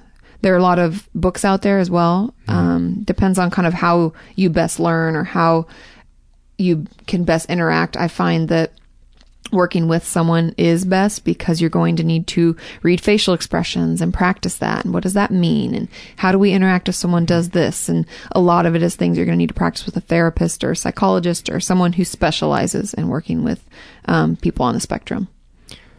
Awesome. Anything uh, anything else you'd like to uh, share? That's the that's the end of the the questions the from the questions. from the listeners. No, just thanks for having me. It's great to be back. I love having you, Katie. Um, people can find your YouTube channel. Yes. Uh, Katie Morton, K A T I M O R T O N. Um, is there a website as well? Yeah, katiemorton.com. Everything's just Katie Morton. Keeps it easy. You can find me everywhere. uh, she has a gazillion videos on a gazillion different topics. There's almost nothing that you haven't um, dealt with in your YouTube videos. And, yeah. Uh, I don't think so. I feel like every time someone asks, I'm like, well, I'll talk about that again. There's probably something new that we can, you know, dig up. that, you know, that's one of the beauties of talking about uh, mental illness and the human brain is it's endless. There's Oh, n- yes. you will never run out of things to talk about. Exactly. That's what makes it so interesting, you know? Thanks, Katie. Thank you. Many, many thanks to uh, to Katie Morton. Uh, before I take it out with some surveys, I want to remind you guys there's a couple of different ways to support the podcast. If you feel so inclined, you can support us financially by going to the website mentalpod.com and making a one-time PayPal donation, or my very favorite, becoming a monthly donor, which is greatly, greatly appreciated and really helps keep the show uh, going. Uh, and we could use some more uh, support. Um, it's super easy to set up, and once you put in your info, um, you don't have to do anything. Um, it's really, really, really easy. Um, you can sign up for as little as five bucks a month. You can also support us financially by shopping through our Amazon search portal. If you're going to buy something at Amazon, enter through our homepage, and uh, that way, when you buy something Amazon, it'll give us a couple of nickels, and it doesn't cost you anything, and that really adds up and helps uh, helps us. And you can support us non-financially by going to iTunes, writing something nice about us, giving us a good rating, or spreading the word about the podcast through social media. That greatly helps bring more listeners in. All right, let's get to the surveys. This is the Shame and Secret survey. This was filled out by a guy who calls himself Shadow Farts. I'm a fan. I'm a fan right out of the box. Uh, he is uh, straight. Um, in his 20s. Although he, under straight, he qualifies. I have a tendency to jerk off for people online, uh, sometimes dudes. I really just like the attention. Uh, he's in his 20s. He was raised in a stable and safe environment. Um, ever been the victim of sexual abuse? Uh, some stuff happened, but I don't know if it counts. When I was about nine or ten, my niece would ask to see my penis. After a while, I gave in and she would sort of examine. Not sure if it's normal exploration stuff. It turns out one of her cousins was touching her. Um, he has been emotionally abused. I was adopted into an all-white family. Being black, I was usually the blunt of some really lame black jokes. And in my mostly white school, I took a lot of abuse without being able to defend myself as I felt outnumbered. God, I can't imagine how isolating and painful that must have been. Uh, darkest thoughts. I've thought about meeting up with women for random sex. I've emailed people but haven't gone through with it. Darkest secrets. My online camming. I'm afraid it's going to ruin my sex life. Sexual fantasies most powerful to you. I would like to have sex in public in front of hundreds of people. I feel alright about sharing it. It doesn't seem too odd. What, if anything, would you like to say to someone you haven't been able to? To my parents, don't adopt black kids if you're going to constantly point out how black they are. What, if anything, do you wish for? More time with my girlfriend. She is a mother of four. I wish we could just start over in a fresh city so we could try and have the life I've always wanted for us. Have you shared these things with others? No, I don't want to. I like the idea of having skeletons in the attic, I guess. Well, buddy, I'm sending you some some love, and uh, just know that if that um, is a sex addiction that you're dealing with, um, that there's help. There's help for that. There's all kinds of support groups, and there is no shame in in getting help for that. Uh, this is from the uh, I was hospitalized survey, and um, I guess it's called psych ward experiences. And this is filled out by a woman who calls herself Cake, and uh, she writes, "I was I was voluntarily hospitalized twice. Then once I was put on a hold. I'm pretty upset about the hold." I felt like I was in a daycare at the first two. It was clean and fairly nice. The food was pretty good. I hadn't been eating, so three meals a day was fantastic. And we had art and groups. At the last one, I was held at a, at the last one I was held at, it felt like the kind of dirty, rundown institution you see in horror movies. We were allowed to breathe fresh air for an hour a day. That was the best part. Uh, we also had some good, good intern therapists. Did it help? I was able to focus on medicine and myself, which I don't usually do. Also, I guess they did help because walking into that ER saved my life. This is a struggle in a sentence filled out by um, a woman who calls herself Little SP about her depression. She writes, severe chronic uh, depression, apathy. I often just put on a happy face. I'm a massage therapist, so I have to be functional while at work, but most of the time it's a lie. Um, and then a snapshot from her life. She writes, I was raped when I was 14. I told a police detective in my apartment complex, and he advised me not to report it because my parents would find out. The real reason he didn't want me to report it was because he and his roommates had been having sex with me since I was 13. I never did report it. That is. Oh my god. No wonder. No wonder you're battling depression. That is. Sometimes I'm struck speechless. This is a happy moment filled out by Bipolar Kitty, and she writes, I've been trying to manage my bipolar disorder on my own for several years after going off of my medication, like everyone seems to, and eventually lost a grip on things. I was so ashamed to have, have to go back on mood stabilizers and anti-anxiety medication. I felt like a failure and dreaded telling my husband for fear of judgment. When I told him, he surprised me and said, It doesn't matter to me what's, quote, wrong with you or what you have to take. As long as it makes you feel better and allows us to work on our future, I'm happy. It was one of the best moments of my life, knowing I had true support from someone I love so much. It brought me, it brought me to tears. That's beautiful. Thank you for sharing that. This is uh, from the body shame survey filled out by a uh, trans female uh, who calls herself Olivia, and uh, she uh, identifies as gay, and then writes, "Would I be considered gay if I'm attracted to women?" Um, because she's trans, male to female. Yeah, I I don't know why that wouldn't be considered gay. Um, uh, what do you like or dislike about your body? I dislike the way testosterone shaped my body because I've never identified with being a man. I always feel like I'm putting on a show when I am with my family or friends, having to hide who I am. As time goes by, I feel like I am never going to be the woman I want to be. Well, you know, it's never too late. You're only in your 20s, and it is never, never too late to embrace who you really are. I don't care if you're 70 years old and you're uh, embracing being trans. Um, more power to you. That sounded uh, that sounded a little uh, patronizing, didn't it? I don't like. I didn't. I was uncomfortable with that moment of mine. Well, I haven't had a perfectionist angst moment in about five minutes. This is, I started a love off on Twitter, and I'm going to read a couple of those. Um, Fright Pod writes, I love when I'm walking with my earphones in and I can just barely hear the wind whistling through the cord over the music. Cookie Pilferer writes, I love when I park the car right when the song playing ends. Oh, oh, I love parking the car right when the song playing ends. There's about 900 ways you could read that sentence. Um, and then Debbie Wiseman uh, writes, I love when my bunny repeatedly almost falls over in his sleep. And then she has a little uh, gif that uh, shows somebody experiencing the same thing with their bunny. I love multimedia. Is that an old term?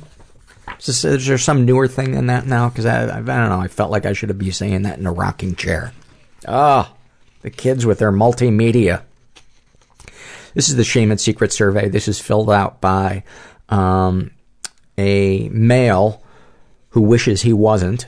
Um, calls himself uh, Melanie Maybe, and uh, he is. see how old he is. Asexual, in his twenties, uh, raised in a stable and safe environment, never been sexually, physically, or emotionally abused. Um, darkest thoughts. Uh, now that I'm typing this, I realize that I have plenty of dark thoughts, like tripping the children that run in the halls in my apartment building, and or bashing their skulls on the pavement, and or throwing them over the hill, or like suddenly gaining telekinetic powers and causing cars on the road to blow up when I'm stuck in traffic. As dark as all that may be, what I've never told another person are the extreme homicidal fantasies I had several years ago when I was studying for my first degree. At that time, I was a criminal justice major. Huge fucking mistake. And I was attending a seminar, uh, and I was attending a seminar the university was hosting by a renowned criminal profiler with the FBI. Oh my god, I would fucking love to go take that. Uh, he started talking about the profiles of serial killers, the rituals behind their murders, and the crime scenes they left behind. And at some point in the mid morning, I suddenly started having fantasies about becoming a killer myself. I imagined myself relocating to the vast wilderness in the middle of Canada, essentially living as a hermit, and luring runaways and homeless transients into my cabin, which would of course sit on a lake. There would be no sex involved because while it's only in the past couple of months that I fully realized I'm basically asexual, even at this time, several years ago, it wasn't something I was interested in. But in my fantasy, I would invite the victim to take a relaxing bath. By the way, that would be the first sign that would be the first sign to the victim that something was creepy was if you said do you mind if i pour you a relaxing bath? Uh, continuing i would invite the victim to take a relaxing bath i would con- concoct some heavy intoxicant slash sedative to mix with minerals in the bathroom so that they would fall asleep in the bathtub and once they did i would enter the room hold their head under the water and drown them, much like in the schlocky, mediocre Cabin by the Lake horror movie starring Judd Nelson. I would then deposit their bodies in the lake outside my cabin, keeping a quote garden of my victims to visit as I pleased. Uh, darkest secrets. Um, actually, I was, I'm not going to read that one. Um, not for any particular reason. It's just uh, for for uh, time's sake, I want to jump to some other portions of this one. Um, sexual fantasies most powerful to you. I'm basically altogether asexual, and I can honestly say that I don't have sexual fantasies anymore. That said, I'm not entirely opposed to being in a relationship, and physical intimacy that limits itself to snuggling and kissing does hold some attraction to me. But here's the thing. In addition to everything else I've learned about myself in recent years, questions about my gender identity have come roaring to the forefront, and the idea of having any sort of future as a biological male has no attraction to me at all. To the extent that I have any sliver of hope at all for the future in my bleak, depressed, anxious state. It's for a future where I envision myself as a woman, with another woman as a partner. Talk about fantasies, right? Uh, what, if anything, do you wish for? I wish the gender identity issues I'm dealing with would dot dot dot. You know what? I don't even know how to finish that sentence. I wish I was a woman, plainly and simply. I wish I had the self-confidence to even say gender dysphoria or transgender in reference to myself. I wish I had the self-confidence to trust that my own feelings and experiences are valid, regardless of whether or not they're similar to what others have gone through. I wish I could be totally comfortable with my own body. I wish I had a meaningful sense of hope for the future. I wish I could feel anything beyond the anxiety and depression. I wish I could be exactly who I want to be. Have you shared these things with others? Yes and no. I'm fairly open about my depression and anxiety on Twitter, where the friends I've made are sympathetic and understand what I'm going through. But trying to express those same feelings to another person seems pointless. Recently, I tried to open up about my anxiety to my parents, framing it uh, strictly as an issue of self-confidence, and they still seem utterly flabbergasted and shell-shocked. Opening up to any of my friends, even my closest friends, seems disproportionately like one of the most difficult things I could ever try to do. And talking to someone else about my gender identity issues? Fuck that. I hope and somewhat expect that my parents would support me even if they didn't understand. Understand. I can probably identify where on the spectrum and spectrum any of my friends, close and more distant, would fit when it comes to accepting me coming out as trans, and I anticipate the reactions would of course range from total acceptance to shutting me out of their life. But above all else, here's the thing. I can name exactly and only one friend that has specifically and openly stated in no uncertain terms that she supports trans people. I know that for every possible reason, I need to get into therapy and talk to someone on that professional level. But if trying to find a therapist is difficult, try finding one that specializes in gender identity issues. How do you feel after writing these things down? Marginally better, just for the fact of having gotten it out of my system and organized my thoughts as such. And marginally better as well, just because I know you're going to read this, Paul, and that's important because as of this moment that I'm typing this, you are the only person who I've told any of this to. Is there anything you would like to share with someone who shares your thoughts or experiences? What would I like to share with someone? A hug and a cry. I am so touched by your survey. I am so, so touched by your survey and your honesty and your vulnerability. And you would be robbing the world of experiencing your soul if you didn't start opening up to people. You know, aside from the, the help you would get in therapy, um, you're so articulate and you're so um, sensitive. It it um, I really I really hope um, you can live honestly as yourself without apology and fuck anybody that doesn't get on board because I can tell you we're on board. And speaking of on board, how's that for a horrible segue? Uh, back to the uh, love off on Twitter. Um, uh, the cat lady says, I love when bus drivers wave to each other. That's a great image. I love that one. Uh, I Magical writes, I love it when I step outside of the office at lunch and feel the warmth of the sun on my face. That is a great one. Um, Wood Detective writes, I love the beep that plays right before the theme song on BBC News in the morning. Those are awesome. Uh, Sin Boldly writes, I love when I confess that I've eaten an entire box of ice cream Snickers bars and my partner doesn't judge me. Redneck Jedi writes, I love the smell of a freshly cut lawn. Fruitsy Collins writes, I love the moments when I can read a large chunk of a book without getting distracted. That's a great one. And then I love this one by Drew Lucy Six. I love the moment right before the movie starts in a theater. That is a great one. This is a shame and secret survey filled out by a guy who calls himself S. He is straight in his 30s, raised in a slightly dysfunctional environment, never been sexually abused, but he's been emotionally abused. My mother constantly told me I was stupid and worthless for even the smallest mistakes. She also would offer unsolicited help with any problems I had in my life and then hold it over my head and guilt me into doing something she wanted. Nothing was unconditional with her. Darkest thoughts. I am a hebephile, or someone who is attracted to teenagers aged 13 to 19. I often find myself staring at girls I see in public, imagining doing unspeakable things to them. I actively avoid any social situations where I have to interact with any girl of that age. Darkest secrets. I spend far too much time on erotic, erotic role-playing websites. I usually find chat rooms that deal with age play and incest. And then in parentheses, uh, he writes, I'd never commit incest in real life, but the idea intrigues me.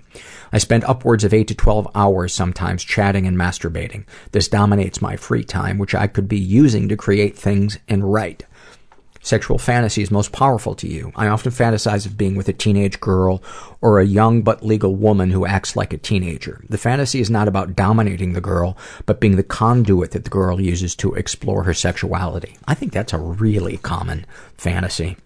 Um, what, if anything, do you wish for? I wish I could better focus my energy and manage my time better to create things. I love to write and make podcasts, but my depression, anxiety, and horrible sexual habits prevent me from doing this. Have you shared these things with other others? My affinity for younger women has turned into somewhat of a joke between a couple of my friends. They don't know just how deep my desire goes, though. Uh, how do you feel after writing these things down? I feel a small weight is lifted from my shoulders, but my conscience is still heavy with guilt. Um, comments to make the podcast better. More guests who are addicted to online erotic chatting. I would totally be open to a guest um, who is addicted to uh, to that. This is a happy moment filled out by Adam, and uh, and, and regarding uh, S your your uh, survey. Uh,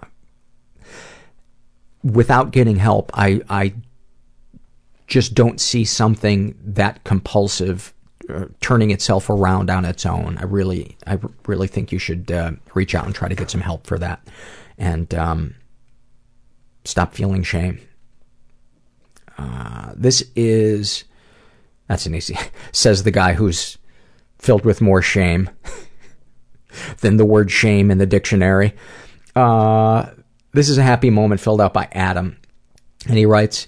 I was in the darkest of my depression as I was ending my third week of my first ever antidepressant, and when they say it gets worse before it gets better, they were not lying.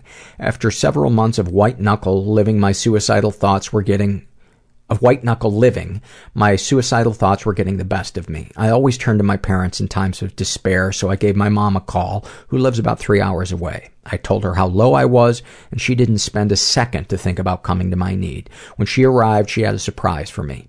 Two lower bowl tickets to a Red Wings game. Feeling the love from my mom and the amazing energy of the Joe Louis Arena gave feeling to my completely numb soul. For the 60 minutes of the game, I was free from my brain that was constantly trying to kill me. For that 60 minutes, I was just another crazy Red Wings fan, all thanks to my wonderful mother. Just when hope seems unreachable, as your hand slips from the cliff of life, all it takes is one little thing to keep your grasp strong. As I face future battles, I will always remember this. Only way that could have been better is if it was a Blackhawks game. But I will accept I will accept a Red Wings happy moment. This is a shame and secret survey filled out by a guy who calls himself Lieutenant Anxiety. I'm a fan. He's straight in his 30s, raised in a totally chaotic environment. Um, ever been the victim of sexual abuse? Some stuff happened, but I don't know if it counts. Between the ages of 6 and 12, a boy that was a few years older than me would act out sexually with me. Mostly he would touch and perform oral sex on me. Once he tried to anally penetrate me, but it was quite painful and I was injured. Not really much I could do about it because he would become violent if I resisted. Yeah, that's, that's sexual abuse. Uh, even if he was your age, somebody getting violent with, with you resisting. Um, he's been physically abused and emotionally abused. My mother had a string of boyfriends, a couple of which uh, would be pretty violent with me. One liked to wake me up at night wearing masks, Freddy Krueger, Jason, etc., sometimes while holding a knife. That is so fucked up. That is so fucked up. Uh, he writes, developed very severe anxiety disorder. Well, no wonder. Uh, ended up hospitalized a few times as a child and adult. Mother told me that they were just trying to, quote, make a man out of me. Sweet mother of God. She told me I was mentally ill and that was why I found their behavior objectionable. Spent years getting over that mind fuck. Wow. Any positive experiences with the abusers? The boy is now a very good friend. We discussed everything. He was abused by his older brother and was acting out with me. He is very apologetic now and has turned his life around. He has been very inspirational to me. That's beautiful. That is beautiful. Uh, darkest thoughts. I am worried that if exposed to great stress that I'll just fall apart. Darkest secrets. I spent a large part of my young adult life very confused about my sexuality. I was outwardly straight, but would pay to fuck some men. But over time, as the illicitness of the sex wore off, found that I couldn't do it, and I was really only attracted to women. Must be some artifact of the sexual abuse. Haven't done that a few years, no real urge to. Sexual fantasies most powerful to you. Very strong desire to partic- participate in a gangbang of my wife. However, I think she would not be able to do that, and the last thing I would want to do is pressure her into doing something that she would regret or worse. What do you wish for? Stability and family. Have you shared these things with others? I've been through extensive therapy for suicide ideology due to my childhood. Spent lots of time in a mental treatment facility. Shared everything. Found that honesty was the only thing that helped. Released the shame. Uh, how do you feel after writing these things down? It's a good reminder to write these things down. Anything you'd like to share with someone who shares your thoughts or experiences? Look into treatments that specifically deal with shame. It was the most powerful thing for me. Also, if you find yourself getting angry or scared at what you are learning in therapy, you're on the right course. The things that helped me the most were the things I least wanted to do. Thank you for mentioning that. That is such a great thing to point out. Um, yeah. Thank you for that survey. Uh, and then this is the last of the Twitter love offs. Uh, the cat lady says, I love when my cat looks offended when I sneeze. I didn't know that was a, uh, that was a thing, or maybe that's just her cat. Excuse me while I take a drink.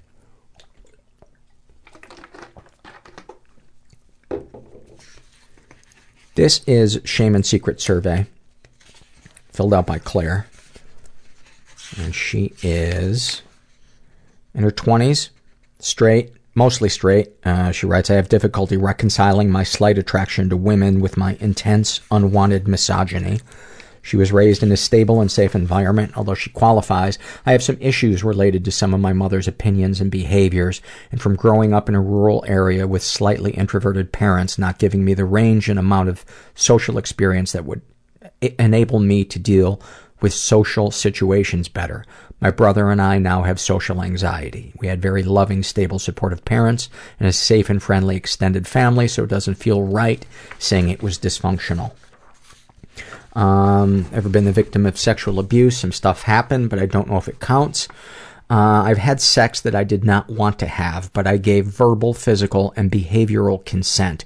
So I have some of the guilt, shame, and trauma of abuse with the other, without the other person having done anything wrong. Between the ages of 14 to 21, I acted as though I had an extremely high sex drive because guys desiring me was the only thing that made me feel worth anything. One of the only things I am proud of about myself is getting out of that cycle. There was one person, a friend I was casually, for me at least, sexually involved with, who I kept telling to stop making sexual advances because I had a boyfriend and I couldn't handle the guilt, but he wouldn't stop. Whenever he would get affectionate with me, I would go along with it because I didn't want to hurt his feelings and I felt addicted to being wanted and every time afterwards I would say we couldn't do it again, so he would complain about getting mixed messages. And then she put in parentheses, fair enough, really. Um, she's never been physically abused. She's been emotionally abused. My parents were extremely loving, but not very emotionally literate or open about their own emotions. So while they were very supportive of me with my mental health issues and did the best they could, I still felt cut off and had no template for how to express or deal with emotions. Darkest thoughts. Um,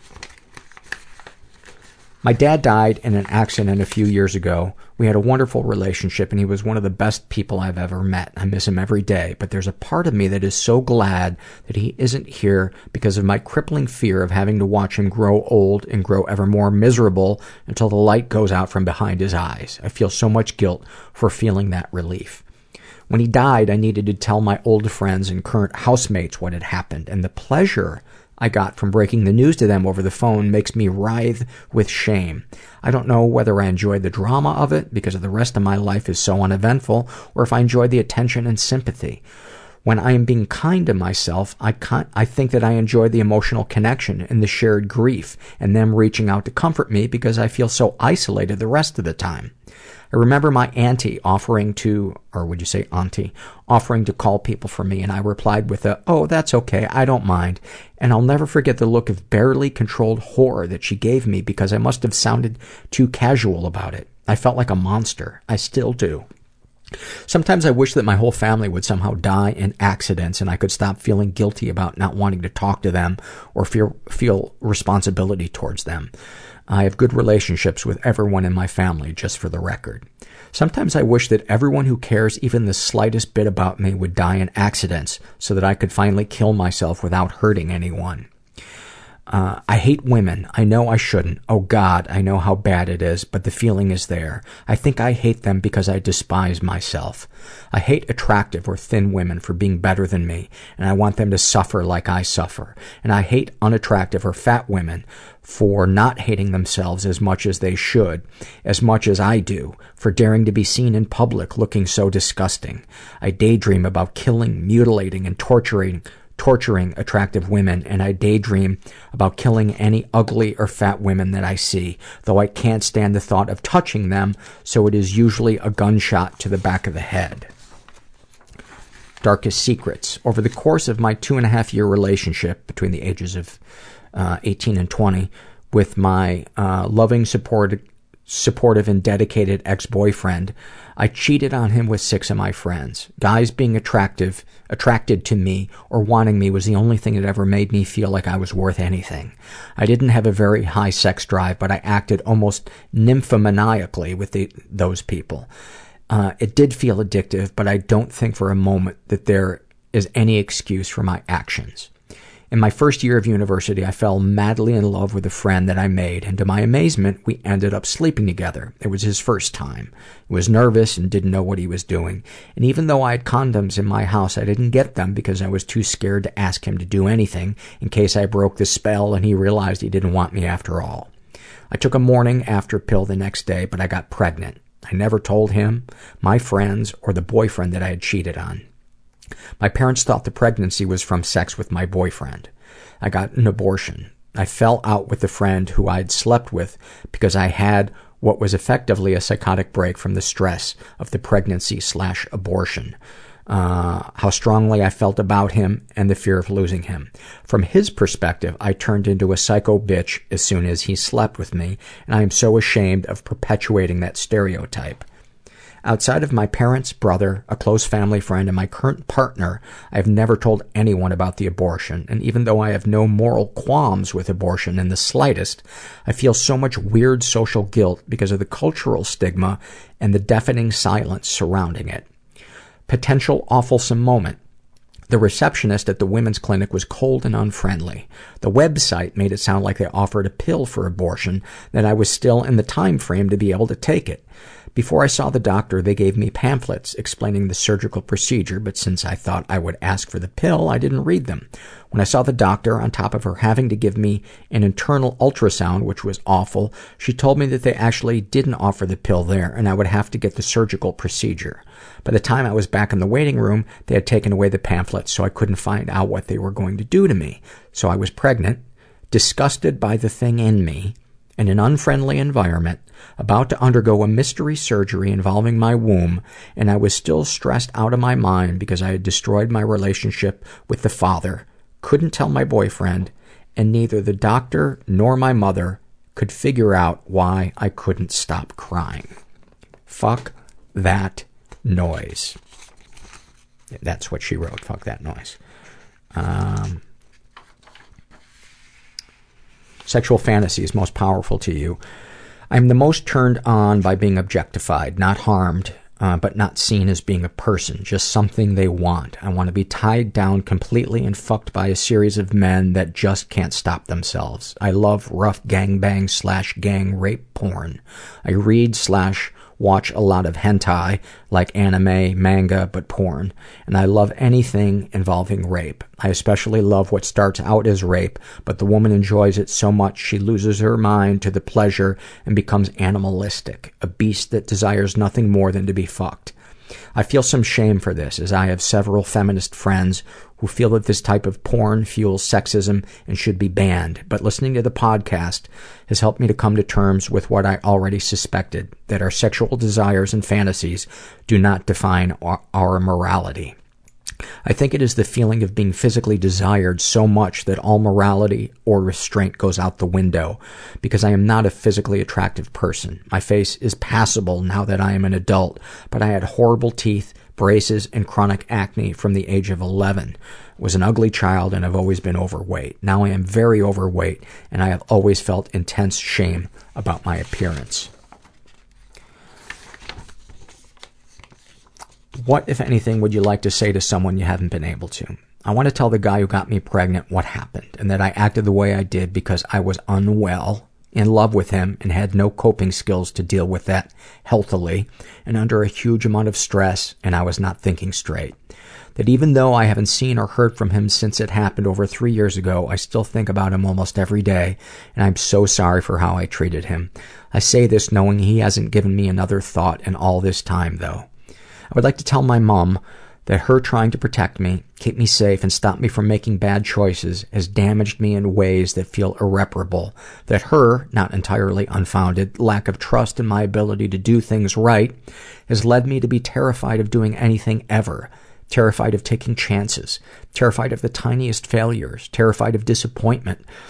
It has fueled my anxiety to the point where it cripples me every day. I would like to tell her that when I tell her that I am struggling and she immediately tries to fix all my problems, it makes me feel completely invalidated, like everything I think or feel is wrong and stupid.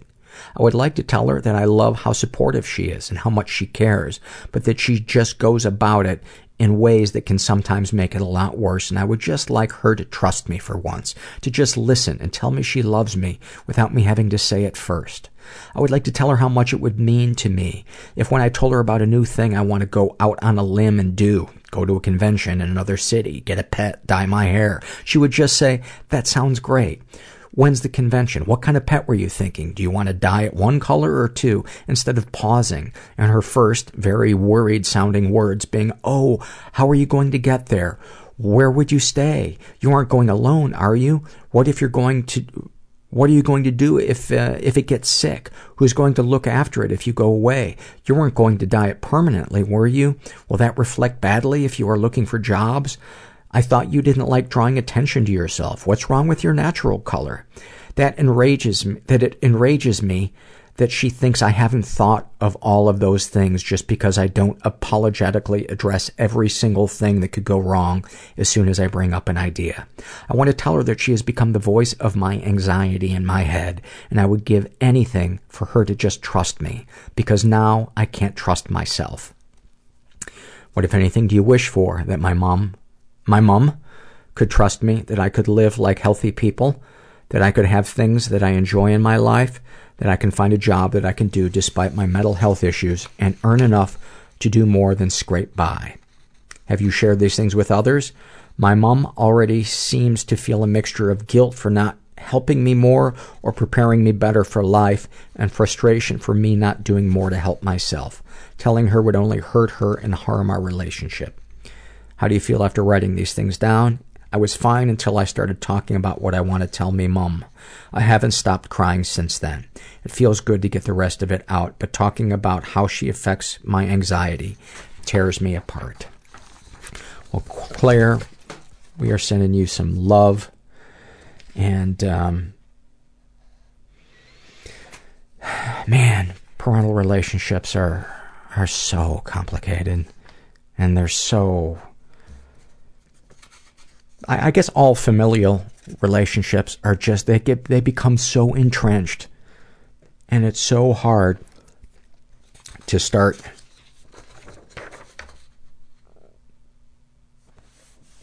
carving new paths in those relationships. And um, i hope i hope you can work with a therapist and they can help you with this. Um, I think your story is a textbook example of emotional neglect. And, you know, from a mom who was well meaning. And um, Just sending you some love.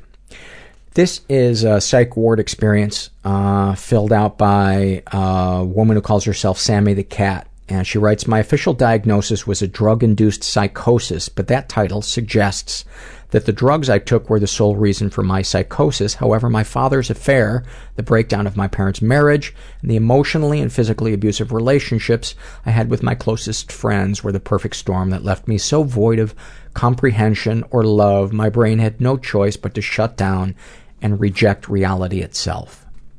Describe your experience. I am very grateful for my time in hospital. It was both beautiful and traumatic. Although I'm not religious, I believed I was a prophet of God. I was picked up by the cops with a knife on private property, half naked, about to baptize myself in a stranger's pool. My first consultation, I sat in a tiny white room on a chair with five doctors in a semicircle around me. They asked me question after question. I sat in silence. I was a god, and they would not break me. My best friend in the ICU psych ward was a 42 year old schizophrenic woman who was having electroshock therapy. She would rub her arms covered in bruises and say, They shock my brain and it really hurts. Quickly followed by, I never said I was Anne Frank. My most treasured memory is when I was lying on the couch, my meds were just starting to kick in. The man sitting next to me had never spoken to me. He didn't speak to anyone. He was too deep in his war flashbacks. He usually stood in a corner and fired round after round from his imaginary machine gun. But he leaned over to me and whispered in my ear, Sleep now, my love. All we can do is melt. It is still the most beautiful thing anyone has ever said to me, and everything I went through in hospital, from having my blood constantly drained to being stalked and sexually harassed by fellow patients, was worth it just for that moment. That was like a novel. That was like a beautifully written, that was like a poem. You should be a writer, because that is just. Uh, I, I love when you guys paint a picture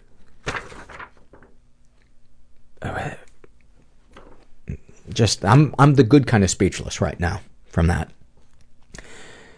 This is an awful moment that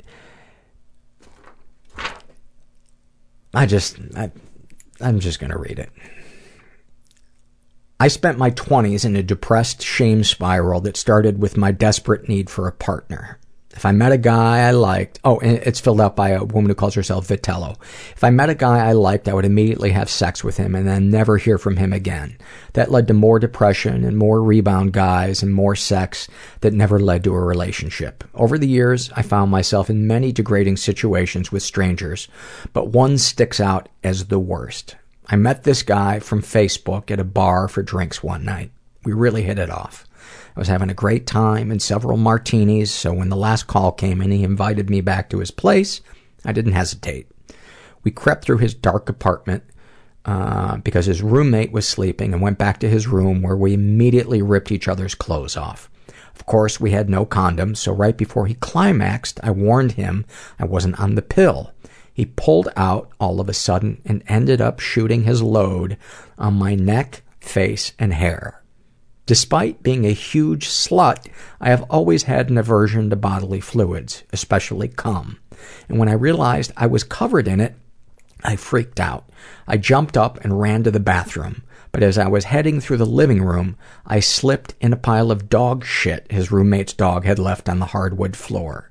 I came crashing down on the glass coffee table, not breaking it, but tipping it over along with everything that was on it. The roommate, his barking dog, and the guy I had just fucked turned on the lights and found me laying on the floor naked with cum all over my face and hair and dog shit smeared all over my legs and feet. If you did make that up, bravo. Bravo. But I like to believe that uh, that you guys don't write fiction. But that is that is one that is one picture I don't know if I will ever get out of my uh, out of my mind. Uh, thank you for sharing that. This is uh, a couple more um, Twitter love offs by uh, A Deacon twenty seven thirty eight. I love my dogs. So funny. What what kismet. I love my dog's pure, uncomplicated affection towards me. Uh, I love when I'm able to get to work a few minutes early and can sit and just be for a few minutes in silence. I love that one. And I love this, this one from Auction for Hope. I love it when I get a nice window seat. Must be a nice big window to see people and sip coffee. Oh, I love doing that. Love doing that. And then finally, this is a happy moment. Um, and this was filled out by uh, Stormy Monday. And um, that's kind of a sublime one, but I really. Um, I'm just going to read it. Enough hype. Uh, she writes, I was having kind of a shitty day. Not horrendously so, but just a pile of work related stressors had gotten me down. After work, I went to take the train home. It was crowded as usual for New York City rush hour, but I managed to work my way into a crowded train. I had a bag of groceries with me in my purse and lunch bag, which made it harder for me to get on, but I managed. Once in, I was sardined in pretty well, like I could not move at all from where I was standing. Behind me, a woman stood with her elbow poking me right in my spine. She was skinny, too, so imagine a bony elbow right in your vertebrae as you stand, unable to move at all. I asked her politely and in a gentle tone, Excuse me, can you move your elbow, please? She responded in a very exasperated tone, I can't. I can't move at all. I will dislocate my shoulder. I turned and realized she was also pretty pinned in and had luggage with her and was obviously having a harder time with her commute than I was. I replied, no problem, and decided to accept my fate of having a pokey elbow in my back for the next four stops. About five seconds later, she managed to reposition her body so that her elbow was no longer touching me at all. I looked at her and thanked her, and we shared a smile. She apologized for the elbow, and I thanked her again for moving.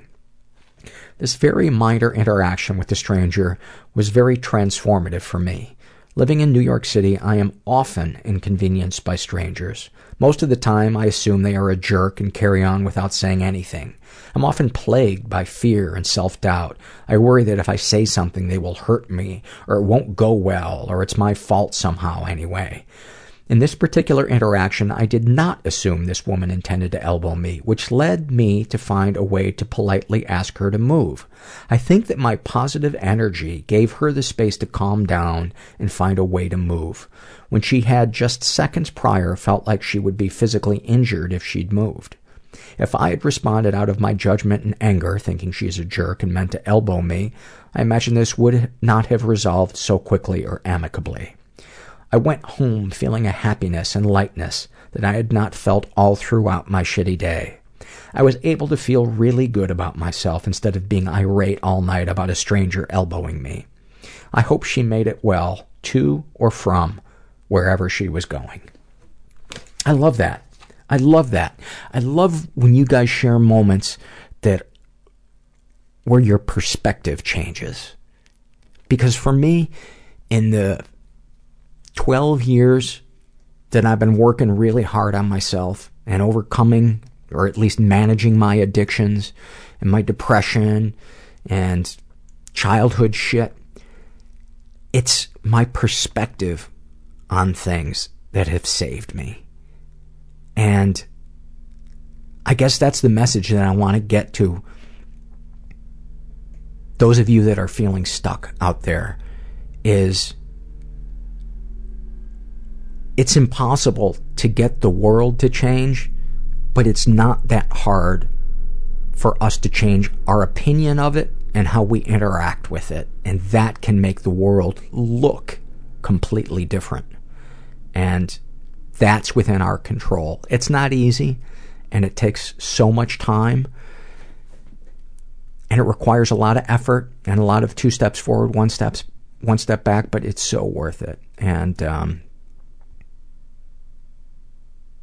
Yeah. So if you're out there and you're stuck, you know what I'm going to say. Get out of your comfort zone and ask for help. I did, and it saved my life.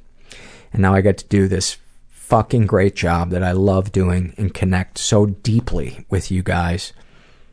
Um, and it means the world to me. And uh, I have so much love in my life have so much love in my life. It's I I feel so lucky, and um, it's all been because I've changed my perspective and connected to people, and that has saved my life. And um, just know that you're not alone out there. You never have been, and you never will be. It's just a lie that your mind tells you. And thanks for listening. Everybody I know is bizarrely beautifully Everybody fucked up I in know some weird way. Bizarrely beautifully Everybody fucked up in some weird way. Bizarrely beautifully fucked up in some weird way.